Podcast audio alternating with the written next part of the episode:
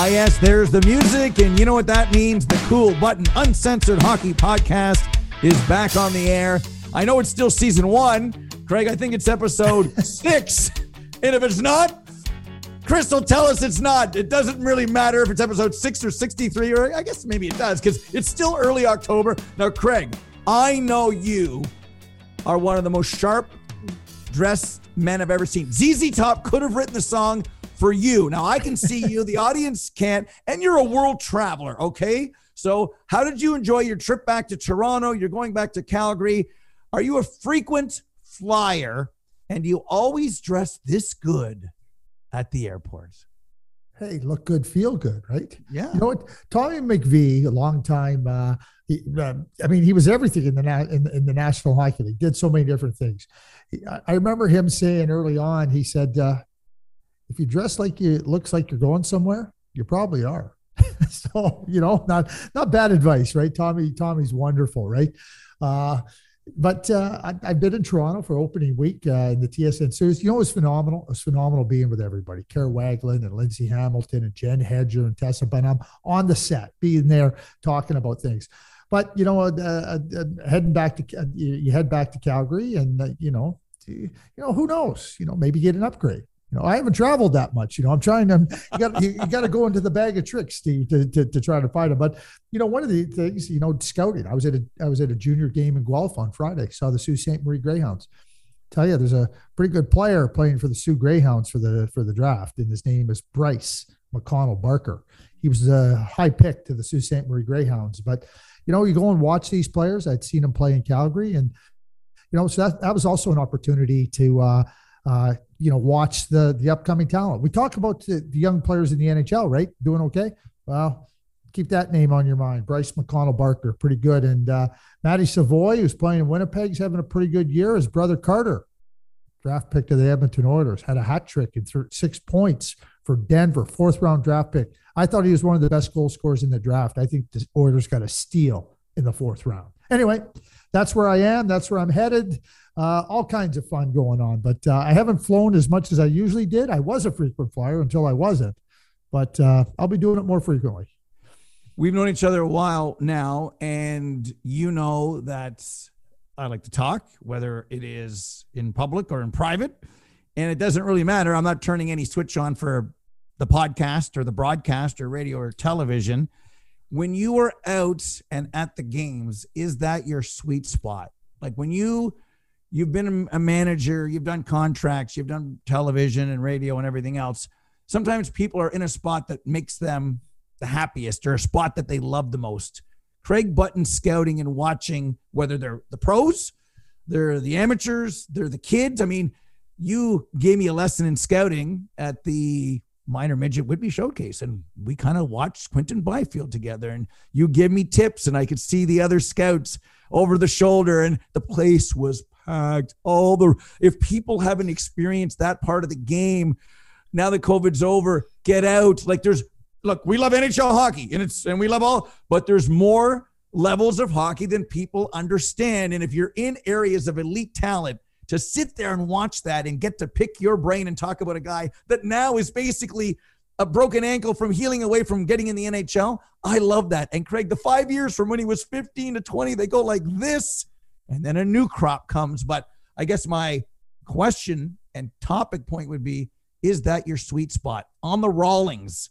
Is that the spot that the ball hits the bat that you love the most? Well, I, I love it, but like you know, like uh, going into the buildings to watch the NHL games is is exciting. You know, uh, I I I turned on the game uh, with Montreal and the New York Rangers on Saturday night, and I'm thinking to myself, wow, what what, what an electric atmosphere! No, we didn't even get to feel that through the through the TV last year. And you forget. And people ask me, what's the best arena to watch an NHL game? There's lots of good ones. My favorite is Montreal because there's an energy and it's rocking and they get into it. And so, you know, when I go and scout, when you ask me that, I love watching young players. I was at the Women's World Championships and I was thrilled to watch them. And I went in there to scout. I went in and scout you know, because you know you're trying to look at players. There's so many good young players playing, and then you're and from different countries, like you know, yeah, you, and you're going and, and, then you're watching the real good players, like you know, Alina Mueller who plays for Switzerland. Like a lot of, she's not a household name. She's one of the best players in the world. You know, we know about you know uh, uh Marie-Philip Poulin. We know about Brianna Decker. They're all good players. But to watch these other players and to see how good they are and to watch the young players, it's exciting. No different than going to Guelph on, on a Friday and watching Bryce McConnell Barker. And Steve, we're going to the Whitby Silver Stick this year in November mm-hmm. because there's another young player. I'm going to tell you. His name is Ryan Roobroeck. He's from London. He's playing. Uh, he's 14, playing up with the with the uh, minor oh. midgets. Oh. He, and he's a, he's a September. He's he's born after September 15th.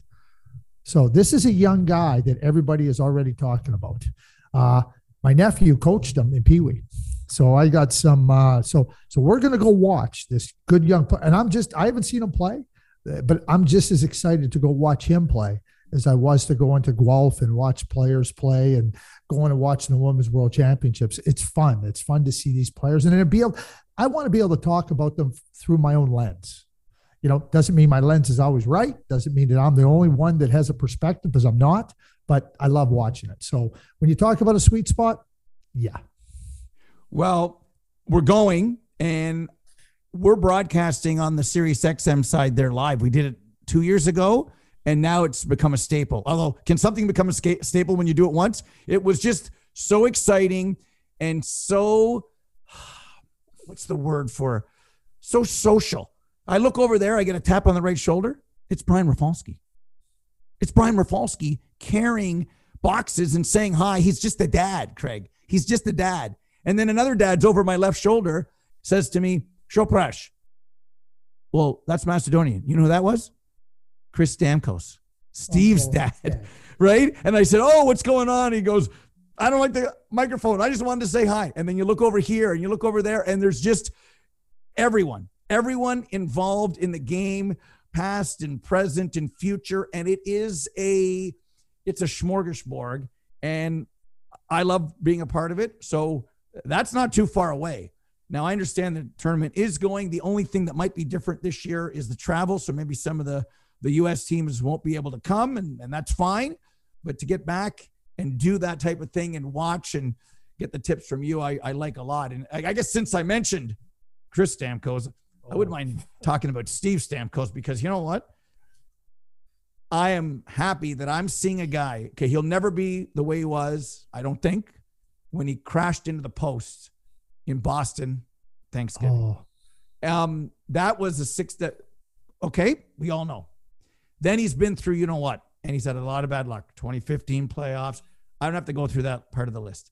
But to watch, and yeah, there's a ninth cousin thing you know, his grandmother and mine. I don't care about that. I, well, I do, but I, I mean, that's, that's not why I'm.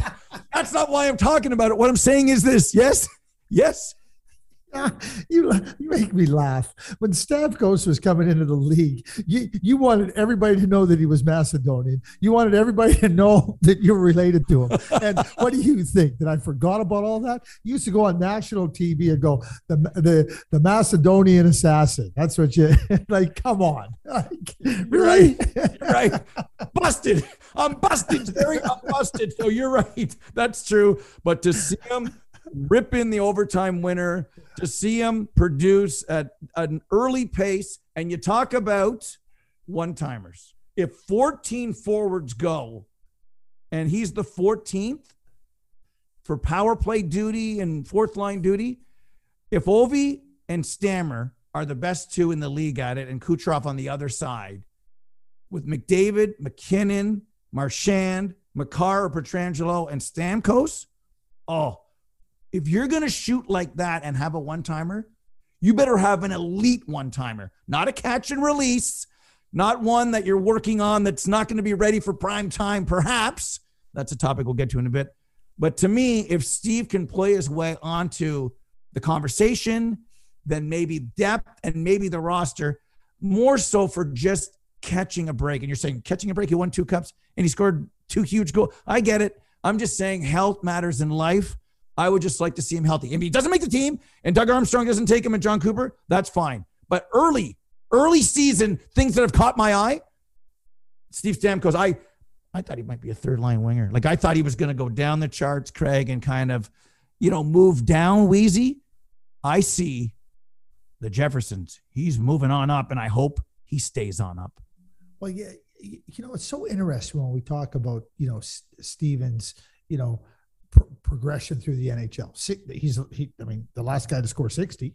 I mean, you know, you think about his, his, his abilities, right? There are, I mean, they're unique. I mean, very few players today or in, in the history of the game have been able to do what he does with that one timer. What, what it really tells you too, to me, is that his health, you know, when he, and it's true of everybody you talk about in life, right? It's so important. He scored that goal in the bubble before he had to leave again. I don't think there was one person that wasn't really cheering for Steven Stamkos, you know, and then and boom, he's on the ice and he scores, and then you know lifts the Stanley Cup. You know, one of the things that I always talk about, you know, with first overall picks, and in the case of Steven Stamkos, in the vast majority of cases, when you're the first overall pick, you're on a bad team, and the expectation is you're going to come in and be uh, like the person that's going to lead them uh, out of the dark days into into brighter days. Well, Mike Modano, Steven Stamkos, like they went to bad organizations and they raised the Stanley Cup. That is special because you know, seeing Stamkos, that was the whole big marketing thing with Steven down there. Never has he been, never has he disappointed. But right now, the way he's playing, I mean, we talk about a candidate. Candidate, he's right now he's on the team. if you're picking the team now, like watching him and Drew Doughty, it's like a flashback. It's like, wow, are they good? I mean, Doughty, I mean, we know how good Kopitar. Doughty's been right there with Kopitar. Doughty's controlling the game, managing the game. Like, forget about right now him being on the team. The way he's playing, he might be their number one defenseman. Well, maybe that's a stretch with Makar. okay, but you know, Stamkos, the way he's playing, why wouldn't he be on the team? Like, I, I mean, I'm so because I'm not just watching them score, I'm watching how they're playing. And just like everybody else, and, and they look like like the players that are front line difference makers. And that's what the Olympics is about. Front line difference makers. Big one started the season well in Boston, eh?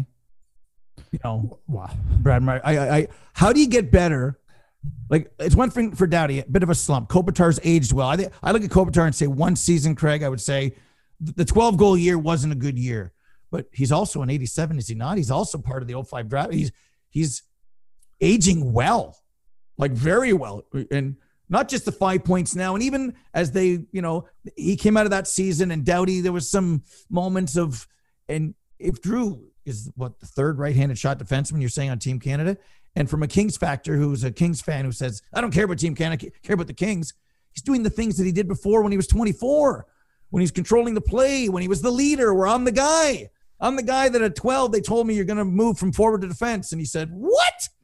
And he did. And they said, We only have 4D. And the defenseman is the general, controls the game. you convinced me. You convinced me. You still have to sell, right? You still have to sell. Yes, you do. You know, um, and the, the Marchand thing is it's about and you talk about scouting. He comes in, he's pigeonholed by a lot of people, including me at the very beginning, as a third line left winger. And that's what, there's nothing wrong with that. And he's a pain in the, you know what? He's a rink rat and he's there. And then you just see some things that I'm not going to say is all 88 and, and, and 37. There's a lot of 63 in there. The moves, the skill, the hands at the World Cup, which was five years ago. It's like he got better as if he improved his he's better now and he's turning in to a elite no he already is an elite. He's putting himself in a conversation about a certain place. If he keeps doing this getting the points where before you would have said come on. And you know what i'm talking about. Yes. That building hall of fame. Yeah. And and and the thing about it okay panarin's great what he does. Draisaitl's, I guess, a left winger now, but he's still a centerman. Um, Mikko Rantanen, there's a lot of great left wingers. Ovi still got it. But this guy is on all three situations five on five, four on five, five on four. Marchand as good as anybody else. And I thought I'd put Marchand with MacKinnon and McDavid if I was Team Canada, because there you go. But I think Marchand, I don't want him to be lost on that line because he could almost help drive his own line if he plays with Sid.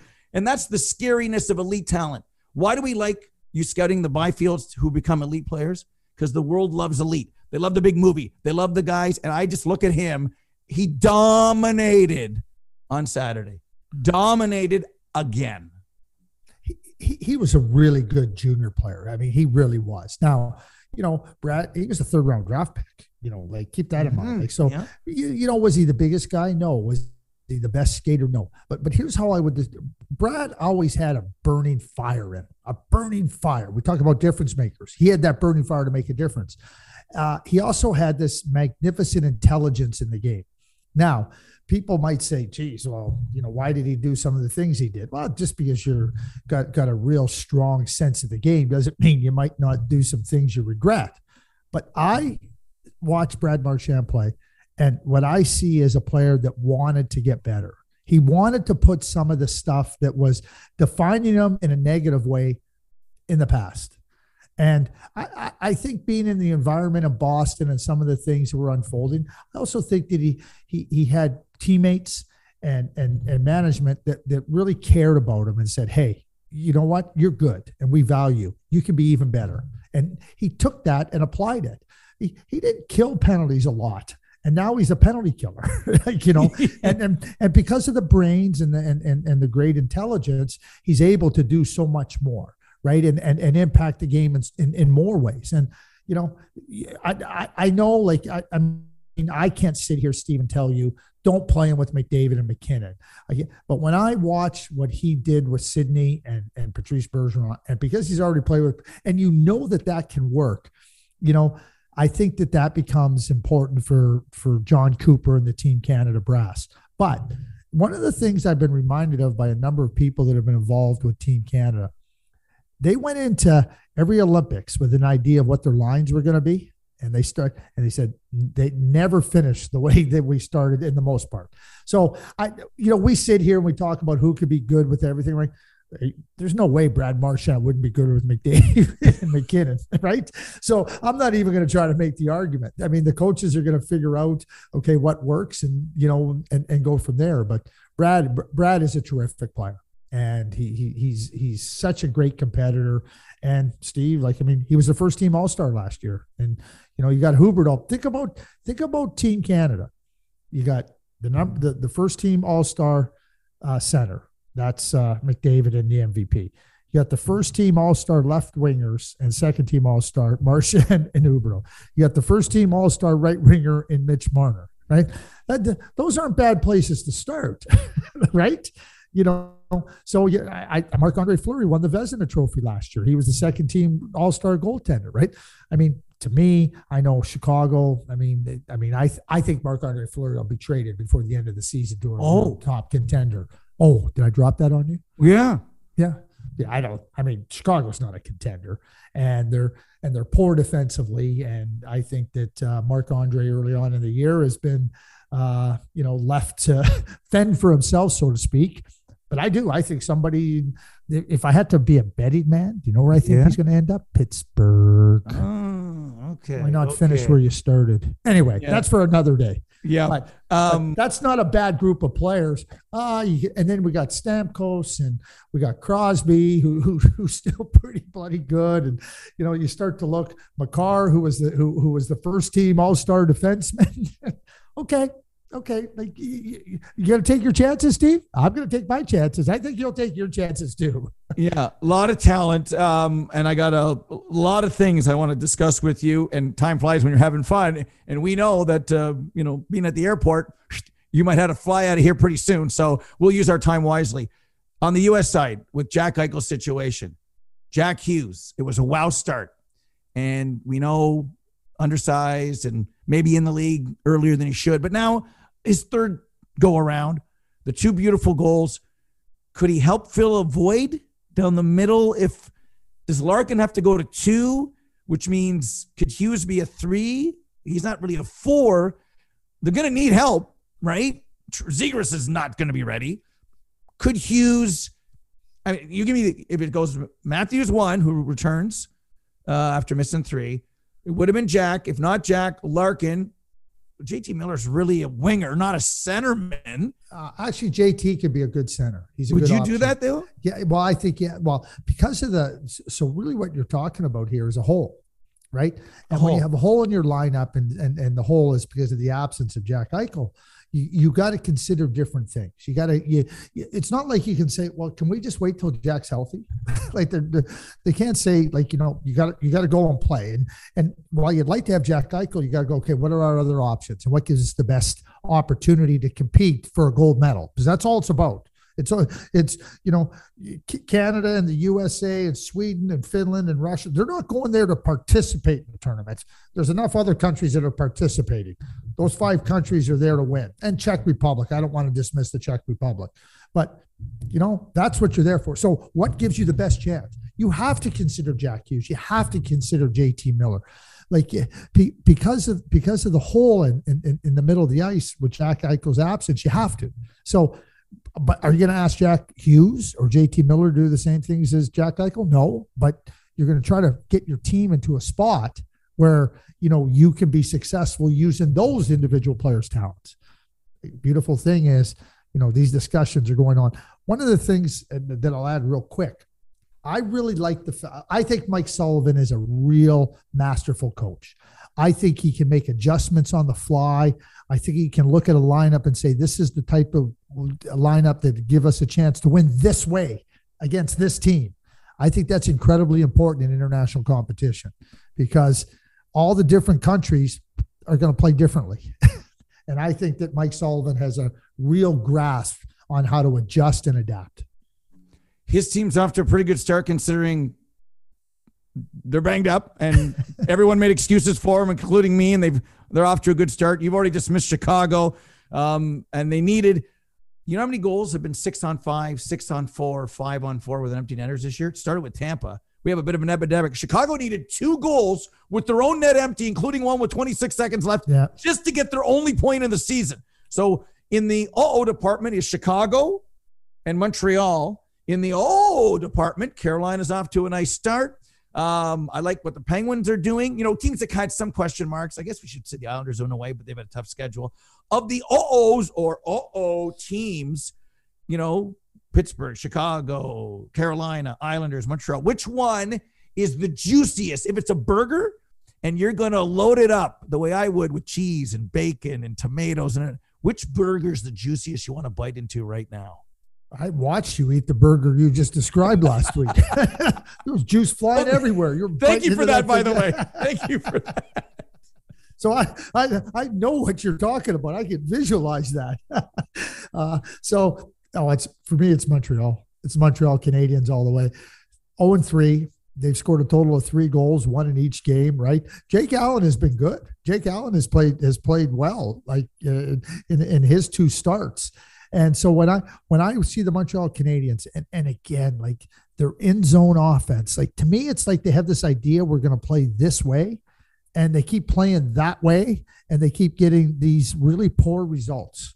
And you know, they're a team that last year in the regular season they scored really well off the rush, you know, transition and think about the Toronto Maple Leafs game. You know, open what happened? How did they score the goal? Transition off the rush, right? They blitzed you know, the Leafs, they blitzed them. But they blitzed them early, but they scored their only goal. This is a team now. You start to think about scoring. They're 0 3. They, you, you know, and they're in a tough division. We know they're in a tough division. But when, when, when I'm watching them play and I'm watching them specifically in the offensive zone, I don't like what I see. I don't like what I see. I, quite frankly, I'm, I'm, I'm seeing a lot more of what I saw with them heading into the playoffs, which led me to say they're not beating the Leafs seven in seven games. In fact, I don't even think they'll win one game. Well, after they won the first game, I heard from 1.5 million Habs fans, and obviously when they won the series, you know, I heard from a lot more of them. so, you know, but it, I, what the reason I said that was because of the way they were playing, and when I watched them I, I, it's like they've reverted back. I'm not impressed. Well, you mentioned Allen. He's 2.05, 925. If I would have told you Allen is going to get two starts, you'd say, okay, they're 2 and 0 in those starts or 1 0 and 1. No. You mentioned the three goals.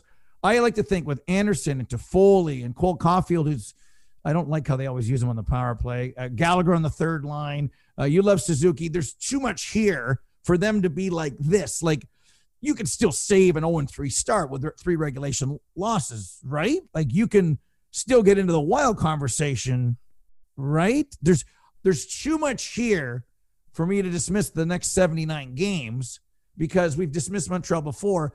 It's just weird that in two shortened seasons, they get in as the 24th seed and the 18th overall. And now we're playing a full year, this huge marathon. I don't get it. Like, I don't get it. We've watched what happened the last two runs, really. I thought they were, they should have beat Philly, Craig.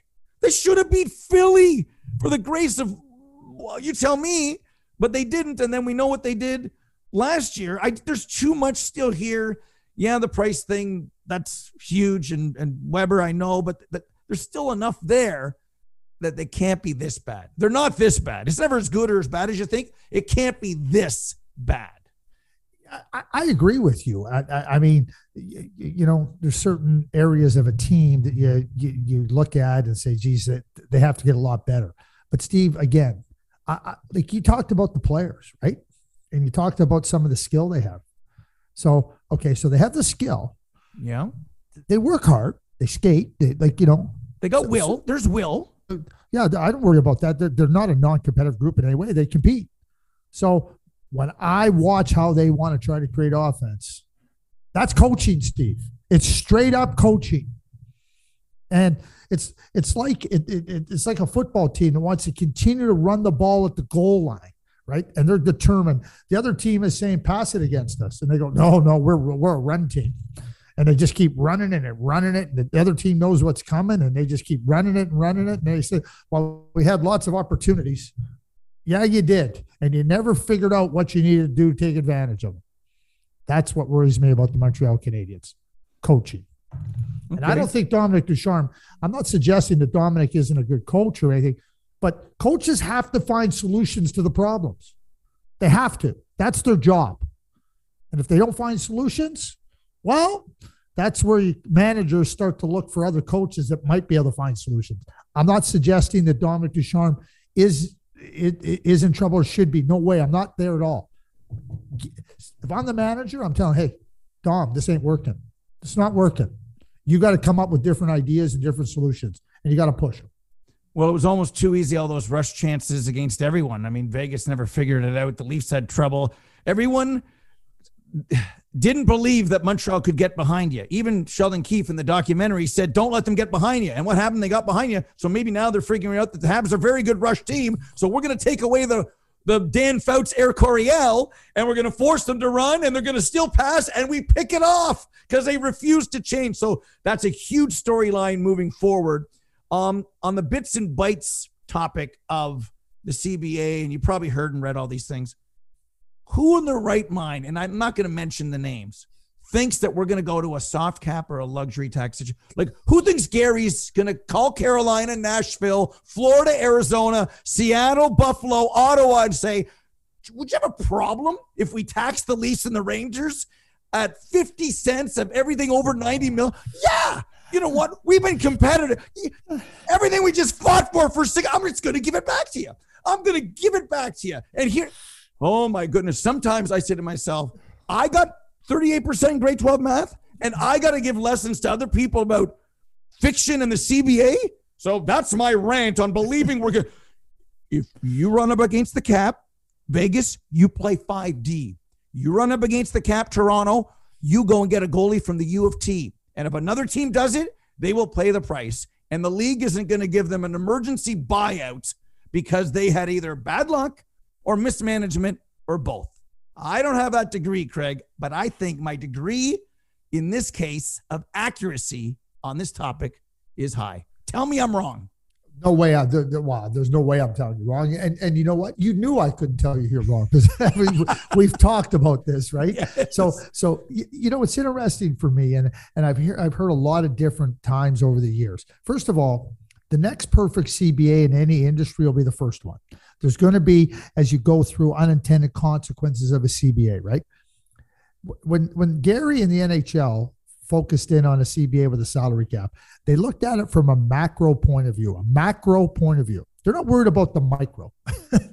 they're not worried that a team might uh, run into a problem with an emergency uh, backup goaltender because they, they didn't manage their cap very well. They're not Gary and the NHL are not designing uh, CBAs to deal with all these little micro issues. Now, I, I don't know what the math is. I, I could figure it out. How many games have been played since the cap came in in 05, 06? How many times has there been an issue, one of these micro issues, and and yet people, because of the Toronto Maple Leafs situation with the cap, they, oh my God, we got to change the CBA. We got to change it. Oh my God, the CBA, you're cheating the fans. No, you're not. it's a micro example, and Gary's not wasting any time or any thought on these micro examples. Now, if there was a thousand micro examples of this, they would examine it and look at it. There isn't, which means there's absolutely no reason for there to be a consideration of a change to the cap. And I'm just saying what you're saying is, is totally correct. I'm totally with you. But oh my God, Alex Bishop has to dress for the trial. The salary cap has to change. the CBA has to change. No, it doesn't. That is a direct, when Vegas was doing it, mismanagement. Toronto Maple Leafs, it's mismanagement on the cap. And when I hear teams, and I, I, I say this all the time, I hear teams go, well, the cap, we ended up, wait a sec. Aren't you the people that uh, put the put, put the contracts into place? Aren't you the ones like you know tasked with managing the cap? Steve, you and Diane have a budget at home. I can pretty much guarantee you, right? You know, if you run into a problem, you go, "Oh my God, like uh, we're a little bit short on cash this month," right? You know, you got to adjust, right? You, you, leave, you have some savings, you have a little bit of flexibility here. Okay, you know what? I'm, I'm whatever you got to do. It's the same thing with the NHL. And the cap isn't going away. It's not going to be a soft cap, and it's not going to be a luxury tax as much as anybody. And and again, mi- micro issues that they want to take a macro solution to. Change the CBA. The, lot, the number of people, Steve, the number of people that I hear talk about we're gonna we need to change this because of this micro issue. Oh my God! Like, do you get your foot cut off when you have a hangnail? that's what that's what it strikes me as. yeah, it'd be like me complaining about we're over budget, and then Diane says, "Yeah, you've been out at the bar with drinking wings and or eating wings and beer, and you're over." But yeah, you're over budget because of you. So don't go over budget. Diane, we're over budget this month. What's what the heck's going on around here? I spent too much money. Oh my God. Okay. So next month I do it again. Oh my God. Yeah. And I play with five defense. Now in the Calgary days, uh, it was pre-cap, right? And then with the Leaf days, it was so no, no, Calgary was not pre-cap. That was post-cap. That was no 05. That was after 0506. Oh, yeah. But you started there in 0102 pre-cap. Oh, oh, oh, I thought you were talking me Calgary days. Sorry. Oh, I thought you were talking about when they, you know, the Calgary Flames had issues with lineup because of mismanagement of cap. No. Oh, yeah. Back, yeah, back like post cap. Oh, yeah. They had issues where they had to dress less players. Oh, okay. I Sorry. I'm just saying yeah. you, you with the Iginla and Drury and those guys, that was a 102. So you didn't have to worry about 71.5 or whatever numbers were. No, I had to worry about our internal budget. And our owners said, you have this much to spend and don't go over. So you had a cap. had a cap. Oh yeah, trust me, I had a cap, and and and they were firm on it. There was none of this. Oh, we'll, we'll give you a soft cap. you know, boom. This is what I had to spend. Period. Have you noticed any change with the cross-checking crackdown? I mean, have we? So goals are basically over six a game, right? We had the huge night where we had what 72 goals, Craig, in Thursday's action. And I don't count the shootout winners. That does not count. So my own barometer is I'd like to get to six. I'd like to be at six. And we've been around that, you know, COVID didn't help in the bubble, but we we've been in and around a very nice number and have had a lot of excitement. Like there's there's more room out there. There's more skill. You can see it. There's there's flow. And look, Saturday we had 14 games. Even I had no chance to keep up with them all. No chance. Like you, you can't. So hmm. you get up Sunday and recount and say, "Oh, I missed this, and I want to see this again." And it's not one nothing. Get in, get out, get off. Grind. It's it's not like that. So does six matter to you? And with the cross checking, have have we noticed? Yeah, have I noticed some soft calls or some cross checking penalties? Yes, and I'm okay with it. But has anything changed in a week? Well, like, well, I, I hope things change. I hope the players realize that the the, the standard's high and the threshold's going to be adhered to, and we're going to call it. The players are smart, Steve. I like anybody. They'll adjust. They'll adjust to the standard. I'm not worried about it. So people, oh yeah, look now they're not calling cross checking. No, no, they're not calling cross checking because the players aren't cross checking because they established what they were going to do. Again, you know that's how it is. That's what's good. Uh, Steve, you and me are on the same exact page here. I want to see the high end skill guys. I want to see the game played with creativity and imagination and skill. I don't want those guys being hindered because we lower the standard on rule enforcement ever. What do you make of game over pointing the finger at officials? And you know what I'm talking about during the week, but uh, usually the losers um, complain. The losing teams complain instead of saying, listen, what I loved about the 86 uh, Oilers, you know what they did? Steve Smith didn't cost us. We never should have put ourselves in a position. We, the Oilers, don't put ourselves in a spot that we need to scramble in game seven. So we had seven games to figure it out and we couldn't. So for certain teams, and you had a good rant on my show earlier this week, so I'll let you rant again here. If you're waiting to the very end and complaining about one call here and one call there, you've set yourself up to fail. You've set yourself up to give yourself an excuse if it doesn't work. And the excuse cannot be me, the coach, or me, the superstar. It's got to be somebody else, like in life. Well, it can't be my kid. Can't be me. I'm a great parent. It's got to be the teacher's fault. It's the teacher's fault that the kid got a C. No, I didn't give him a C. Your kid earned a C. So where are we? On the officiating is always an issue, but oh. it was a oh. bigger issue last week. It's as old as dirt, you know, to your point. And we're talking about the whole Toronto. The Toronto Maple Leafs were a disaster against the Ottawa Senators. The first two periods, somebody should have told them that the game started at just after seven, right?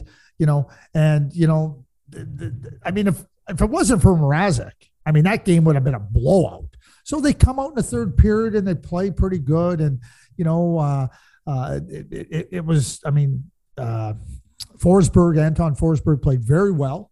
He really did. Yeah. But let me just see this. Like you put yourself into the soup.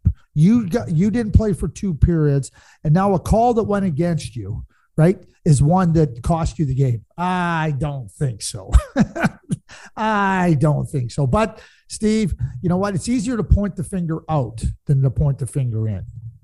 And you know, one of the things, and I'll say this right here about the Toronto Maple Leafs, you want to be accountable. You want to talk about building your game to when it comes to be accountable and be accountable. Like, you know what? That penalty had nothing to do with the outcome of that game. The first two periods where we didn't play, that's what determined the outcome of that game. You want to talk about taking the next steps? That's what needs to happen, not the BS about blaming the officials. That's losers' mentality. I've learned that along the way from people like you and the Scotty Bowmans and stuff that, you know what? If we need an excuse, we're not looking at the right man in the mirror. Oh, I love that. The man in the mirror. it's, a, it's, a, great little thing. You can look that up. I want to finish about the man. I you know what I want to talk about? I What's want to talk the girl in the mirror. Okay. Katie Guay. Yep. Refereed an AHL game. And you know, it's wonderful that, you know, we talk about you know the game is for everybody and it is it is for everybody and we and there's so many competent people of from all the males females and from all different heritages heritages and backgrounds and they they offer more to our game and and that's we got to take advantage of it but i can't speak enough about the nhl exposure combine which is run by Stephen Walkom in the NHL, Tommy Masters, who who we know very well. They do a great job of identifying you know potential officials. They they do a great job of being able to go and attract young players. Hey, do you want to come and play? Do you want to have a career? I'm going to ask you this question, and I think I'm going to stump you. Okay. Do you know who Jonathan Deschamps is? Jonathan Deschamps? I do yeah. not. So he just refereed his first NHL game as a linesman. I can't believe you don't remember you called a game where he played at the all state, all Canadians game. He was He a was minor in- midget, 15 year old, Yeah, and he was in the game with McDavid.